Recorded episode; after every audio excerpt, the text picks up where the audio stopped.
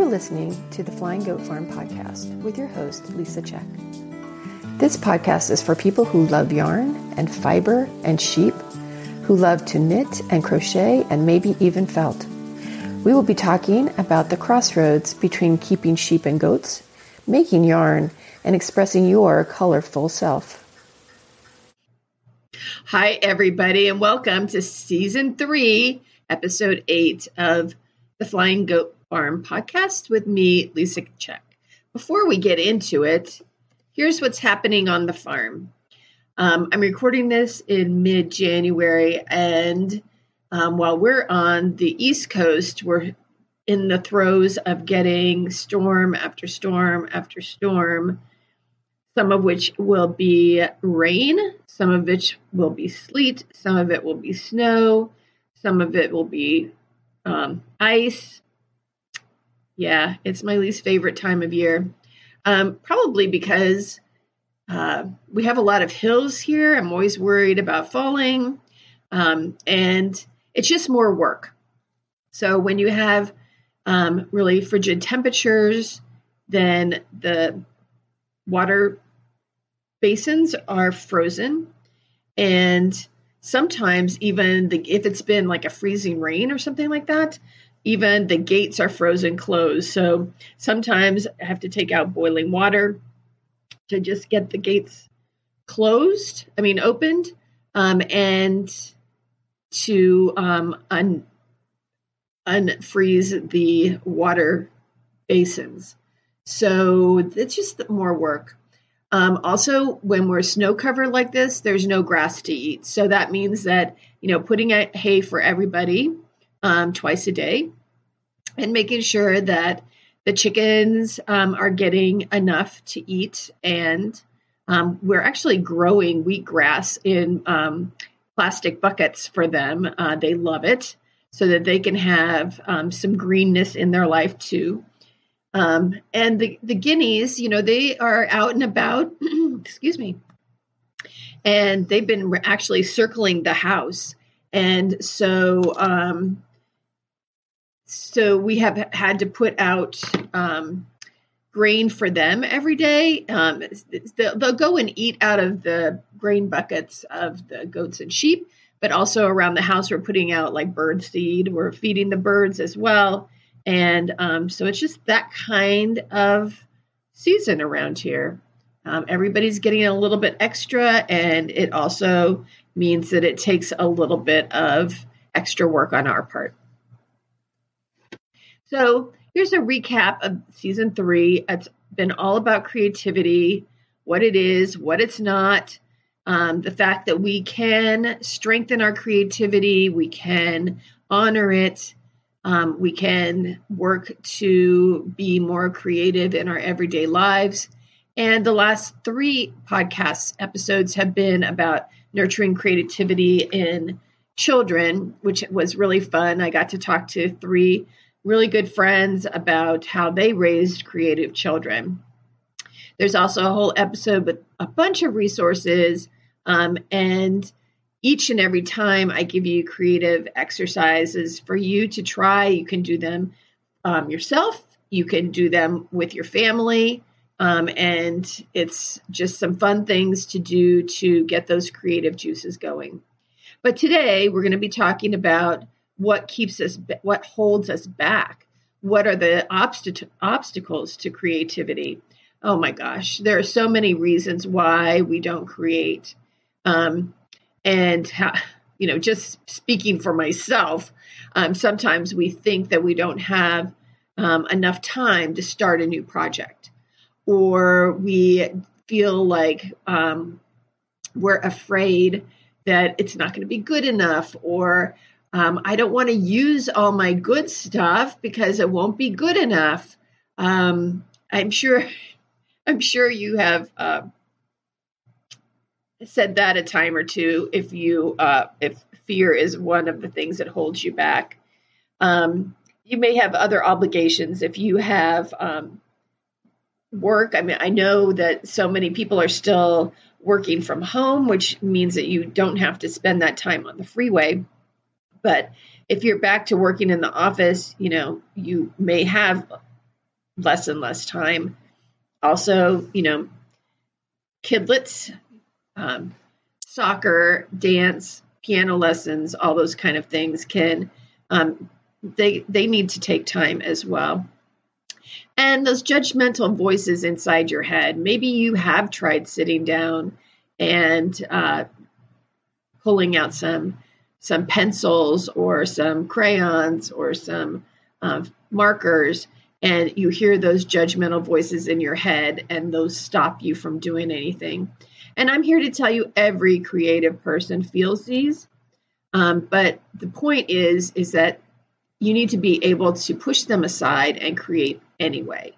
So today we're going to look at some of those obstacles and about how you might set them aside just some um, ideas of how i have been able to set them aside Sometimes, not always. Sometimes those obstacles get the better of me too. So, perfectionism, oh my gosh. So, perfectionism is the enemy of progress, it's the enemy of joy, it's the enemy of creativity. Because when we um, pursue the perfect, we lose the joy of making, we lose the play of making, we lose the serendipity of making. And in today's Instagram world, it looks like everybody else is living this perfect life and they're making beautiful food and beautiful clothing and beautiful artwork and they live in beautiful homes, um, in, in beautiful rooms inside beautiful houses overlooking the ocean or in down, you know, in downtown Paris or, you know, they have, um, you know, some of the things on Instagram just are so unattainable for us. But the whole point is that's not reality. You know, every day cannot be, you know, living in a beautiful room in a beautiful home in the middle of Paris overlooking the Eiffel Tower or, you know, on the cliff in Pacific Palisades and watching the dolphins go by. Although I did I did have a life like that at one point. Uh, but it's not every single day. I'm having a little um, voice issue today, so excuse me. The point is that life is messy, life is imperfect, and we need to set aside the need for a perfect outcome and enjoy the messy process. Last podcast, the creative exercise that I gave you was to make a mess. And I don't know if you did. I hope you did. Uh, my picture that I'm showing here is me making a mess, trying to get at the dye um, parts of black walnuts. And boy, is it a messy process. I didn't even show my hands, but you have to wear gloves for that because um, the black walnuts stain your hands as well. And then there's our friend fear. I mean, it may be a, a fear of failure, like I'm not good enough, um, I don't know how to do this. Um, it's going to look crappy. Um, I'm, you know, I I can't I, I can't waste my um, my good uh, materials on something that might be cr- crappy, or it might be a fear of success. Like, well, what if I do this and and I really get into it, and I really like it, then how in the world am I going to be able to put this into my life? How am I going to be able to um, make this a practice? Um, and the fear can paralyze us. Um, maybe you fear that someone is going to judge your work, that you will feel rejected or humiliated. So, you know, why do you, why even try? Um, because, you know, why put yourself out there if somebody is just going to be judgmental about it? Um, one way to look at it too is to think about um, is it fear or is it also a little bit of excitement? Because excitement can also masquerade as fear. And um, the reason I say that is I was reading about um, you know actors on Broadway or any kind of performance actor or performance artist and you know they get butterflies in their stomach and you know you have quote unquote stage fright but potentially when you really look at it, it's also just the excitement. You've they've practiced, you know, they've done rehearsals, they know their lines, they know their steps, they know all that stuff. Still, it feels like fear, but it may be excitement. And if you can make that um, change in mindset, then potentially the fear can melt away and you can feel it as excitement. So, my my idea for this is to delve into that feel fear when you feel it. So, what's behind it? So, it, for instance, if you decide that you know you're going to sit down and um, make a drawing and you you have been told you can't you don't know how to draw but so you start to feel a little bit of fear. So look at it. Look at the feeling. Feel the feeling. Um, don't try to avoid the feeling. Um, what is behind the fear? Is it so, is it a fear of judgment? Is it a fear of you know using stuff um, that you would want to use later? Um, is it a fear of um, success like oh well maybe if i like this i'm not going to be able to find time in my life for this. And think about can you change it back into excitement? Can you tell yourself oh hey i'm just trying something. Um, i'm just playing around. You know it's this is this is not uh, you know rocket science. This is just something that i'm uh, trying to play with and then get to work. That's my suggestion Okay, then so, then there's the committee, and I've talked about this before in this season. These are the voices that are uh, um, in your head. Um, I learned about the term the committee from Jane Dunnewold, but really my committee has been with me ever since elementary school, um, when I was told that I didn't know how to draw, and therefore I couldn't be an artist. So um, I've always had people, quote unquote, little people in my head um, it may be they may be people that you um, actually know that are in your life that you have set up into this committee. For instance, for me, um, one of my committee members is my mother, who told me I would never be able to draw and, and and so I could never be an artist. She's part of my committee members. Um, it could be somebody that you um, regard highly and you would love them to love your work, but you're afraid. For instance, for me, again, that person might be Maya Angelou. So if I'm sitting down to write a poem, I might hear her voice in my head, or, you know, it's not, and then come on, it's not really her voice. It's really, again, those fears and those, that lack of self esteem, lack of confidence that is becoming embodied in these voices in your head and you know they may say you're not good enough or that's mine mine says who do you think you are? You know an artist? You got to be kidding me. Um yeah you know those kind of things that they're saying or if you are starting something and let's say um, you're maybe sewing something and you get a little pucker like this has happened to me and you get a little pucker and the person says in you know your the, the person, the committee in your head says, see, you can't even sew a seam right. Um, you know, those kind of, of comments are, you know, going on in your head all the time. And there's only one way really to deal with them, and that is to fire them. You have to banish them um, when you go into your creative place, whether that is, um, you know, in front of your sewing machine or you know, sitting down to try a new um, stitch that you are knitting or a new stitch that you are sewing or embroidering. When you get to that creative place, kindly or not so kindly, tell them to get lost and shut up. And a lot of times that really works. And then there's comparing. And all of these things, I hope you can see that all of these things are kind of interwoven. Um, so comparison causes us to doubt ourselves and our creative efforts. Um, and it, again, it comes at us as a judgment, as perfectionism, and as the committee. Um, maybe you're looking at somebody who um, does the same kind of work that you want to do and you think that oh i could never be like that. I could never do that. So why even try? And social media has become a place that fuels negative comparisons in all areas of our lives just like i was talking about before.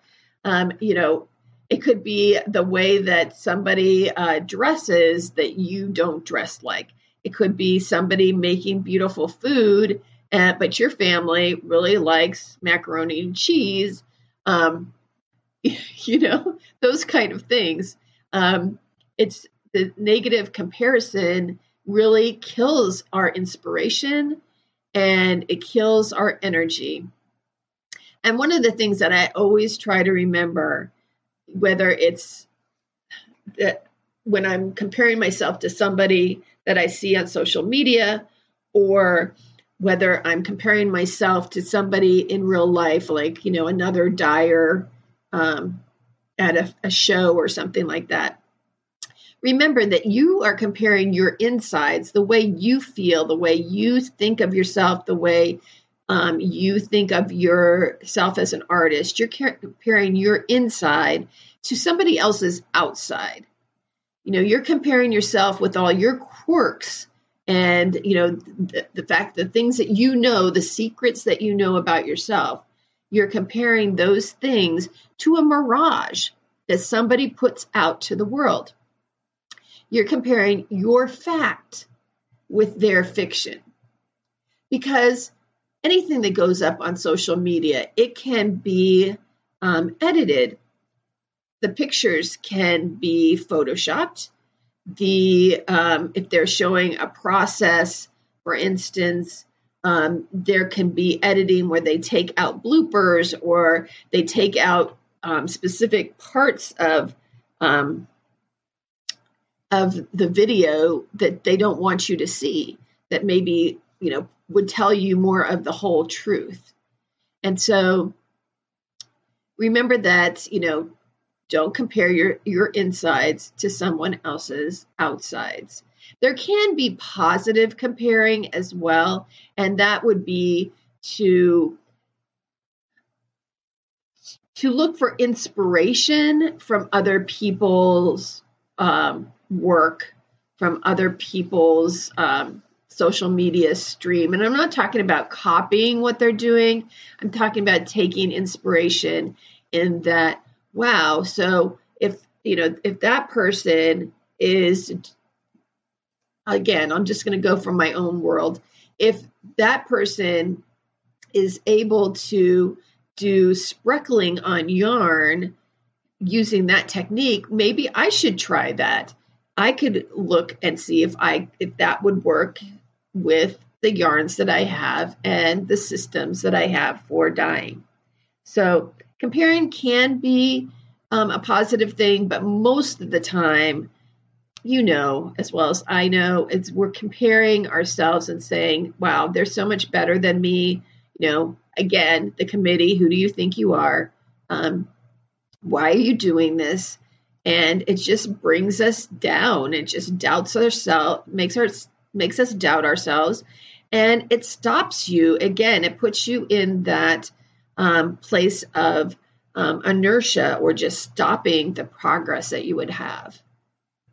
Which leads me to the, the, the idea of inertia when you're paralyzed by the fear and the comparison and the perfectionism and the judgment of your committee, you become you can become paralyzed. You can become inert. You can think, well, you know, instead, I'm not going to create today. Um, you know, it's too late. You get a million excuses. It's too late in the day, or um, I don't really feel like it, or um, you know, all kinds of things. I'll just I'll do it another day. And so the wonderful materials that you have and the wonderful ideas that you have are there again, just sitting in their boxes, sitting on the shelves, and um, not and you're not using them to express yourself. And so there really is only one solution, and that solution is just to start. You got to start somewhere. And again, this is something that we've talked about since the since episode 1 of this season. Start small. Start messy and start playful. Um, take a look at, at the past creative exercises um, that we've done. And again, you can do something small. Maybe it's five minutes a day, maybe it's 10 minutes a day. Maybe if you're going really small, it's two minutes a day. And notice what it feels like to just be in that space for that period of time. So you're going to say, well, what can I do in two minutes? Well, you can take a picture you can find you can you can uh, manipulate some things in your house uh, in your drawer whatever and you can take a picture that's a creative thing. That takes like less than a minute. You could and then with the second minute you could you know take that into some kind of photography um, editing program like prisma or um, InShot or something like that, and you can play around with it. That that would take another minute, and you would have a piece of art that you made um, in two minutes of that day. You have five minutes. Write a poem. You know, make a quick sketch of something. Um, so just just start. Do something small. Five, two, five, ten minutes on that first day, and notice what it feels like, and then build on that okay, maybe you can't do it every single day, but maybe you can do it once or twice a week. Build on it, put it in your planner. Say to, you know, I, I'm going to, you know, and be specific. Don't just say creative practice. Like say, okay, I'm going to write a poem, or I'm going to take a picture, or I'm going to um, arrange some flowers, or I'm going to um, pull out some yarn that I think will go together. Just do it. The only solution is to start. And then, if you get those visitations from the perfectionism, the committee, and so forth, you just tell them to shut up and go home. You know, for this two minutes, you're not allowed to come into my my my space you can't come into my body bubble. You know, get out of this room for two minutes. You can come back in two minutes, but this two minutes or this five minutes or this 10 minutes is mine. And I'm just going to play and I'm going to make something um, that is totally new just from my imagination. And hey, do this with your kids. I think that would be a fantastic place to start, or your grandkids. Um, and you know do it do it as a family um, you can set a two minute timer and have everybody like take a picture on their phones and um, that would be so much fun because each person would have um, such a different um, they have a different creative eye they have a different perception of what looks good I like that. That would be fun. And that's not even what my creative exercise for this um, episode is. So, um, just to get at some of these, the fears um, and the perfectionism, um, the creative exercise for this time is to um, a little bit of writing. So, the first one is make a list of five things that you might get wrong and, and when you start a new creative project. And I'm saying get wrong in air quotes, you can't see that. Make a list of five things you might get wrong when you start a new creative project, whatever that might be. Then add to that list what are five things you might get right when you're starting a project so that you can see both sides of that. Um, and I love this one. I found this one in the book Conscious Creativity, I, which I talked about in the um, episode on resources, she suggests making a multiplication table, and it could be an addition or subtraction table as well, um, especially depending on like if you have young kids that are learning their multiplication table, you can do this alongside what they're doing their homework. So instead of having giving it a an answer, um, mathematical product, you give the the answer becomes an object or an idea or a color. For instance, in the square on the multiplication table, if you go 2 times 2 equals, and I just put love. Maybe 3 times 2 in your mind equals blue. Um, so you just go through those. And again, it's about um, being playful, number one. Number two, not putting specifically and intentionally not putting in the correct answer. Um, instead, you're putting in some playful answers, and it can, you know, open you up to new and creative endeavors that way. So try that. So until next time, I hope you stay warm during these cold months. I hope you take some small steps to strengthen your creativity and really start using it. Um, I'd love to hear from you. Leave a comment, ask a question. And until next time, happy making. Well, that's this episode of the Flying Goat Farm podcast. If you enjoyed it, please consider leaving a review. Have a question you'd like me to answer? Send an email to goatherd at flyinggoatfarm.com. And to see our farm and yarn and roving, check out our website at flyinggoatfarm.com. Follow me at Flying Goat Farm on Facebook and Instagram, and I'm Goat Herd on Ravelry. Until next time, happy making.